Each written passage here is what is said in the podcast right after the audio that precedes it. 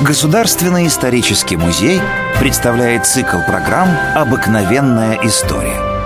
При дворе только и говорят о его величестве и о Лефорте. Они неразлучны. Пока Москва остается Москвой, не было в ней иностранца, который пользовался бы таким могуществом, отмечал современник. Франц Лефорт, уроженец Женевы. Его с детства манила военная карьера. Однажды он решил попытать счастье на военной службе в загадочной России. В Москве Лефорт поселился в Немецкой Слободе, где проживали в ту пору все иностранцы – красавец и балагур, смельчак и весельчак. Лефорт привлек к себе внимание и был принят на русскую службу. В период борьбы за власть между царевной Софьей и молодым Петром Лефорт был на стороне молодого царя. Петр познакомился с женевцем лично, когда тот с горсткой солдат пришел к нему на выручку в Троицкий монастырь, за мощными стенами которого укрылся растерявшийся Петр.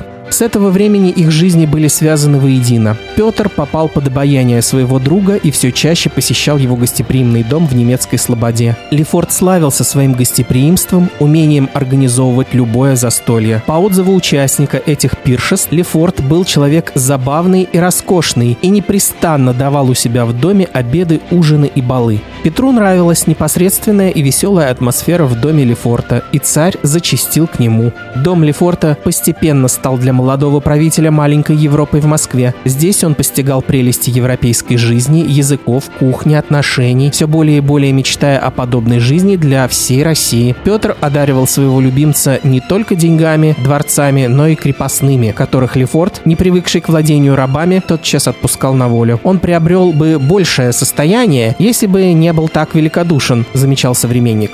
Друзья не только веселились, но и занимались делами. Как старший товарищ, Лефорт подсказал царю идею формирования из потешных войск новой армии, обученной по европейскому образцу. Похоже, мысль об организации Великого посольства для посещения Европы была также подсказана Петру именно Лефортом. Ему отводилась роль формального главы посольства, в котором инкогнито под именем бомбардира Петра Михайлова следовал сам царь. В поездке первый посол наслаждался пышностью ежедневных приемов, по обыкновению веселился и сиборитствовал.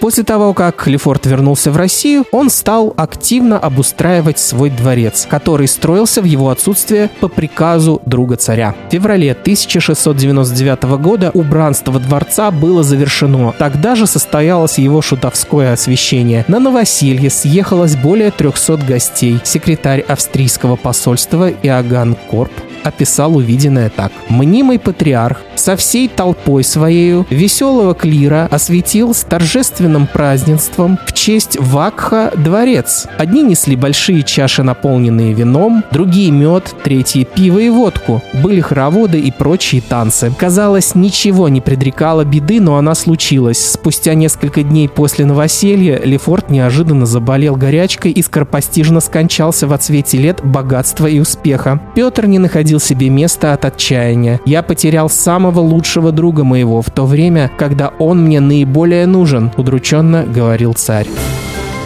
Приходите в исторический музей, и вы узнаете о героях наших программ гораздо больше интересных и удивительных фактов. До новых встреч в цикле «Обыкновенная история».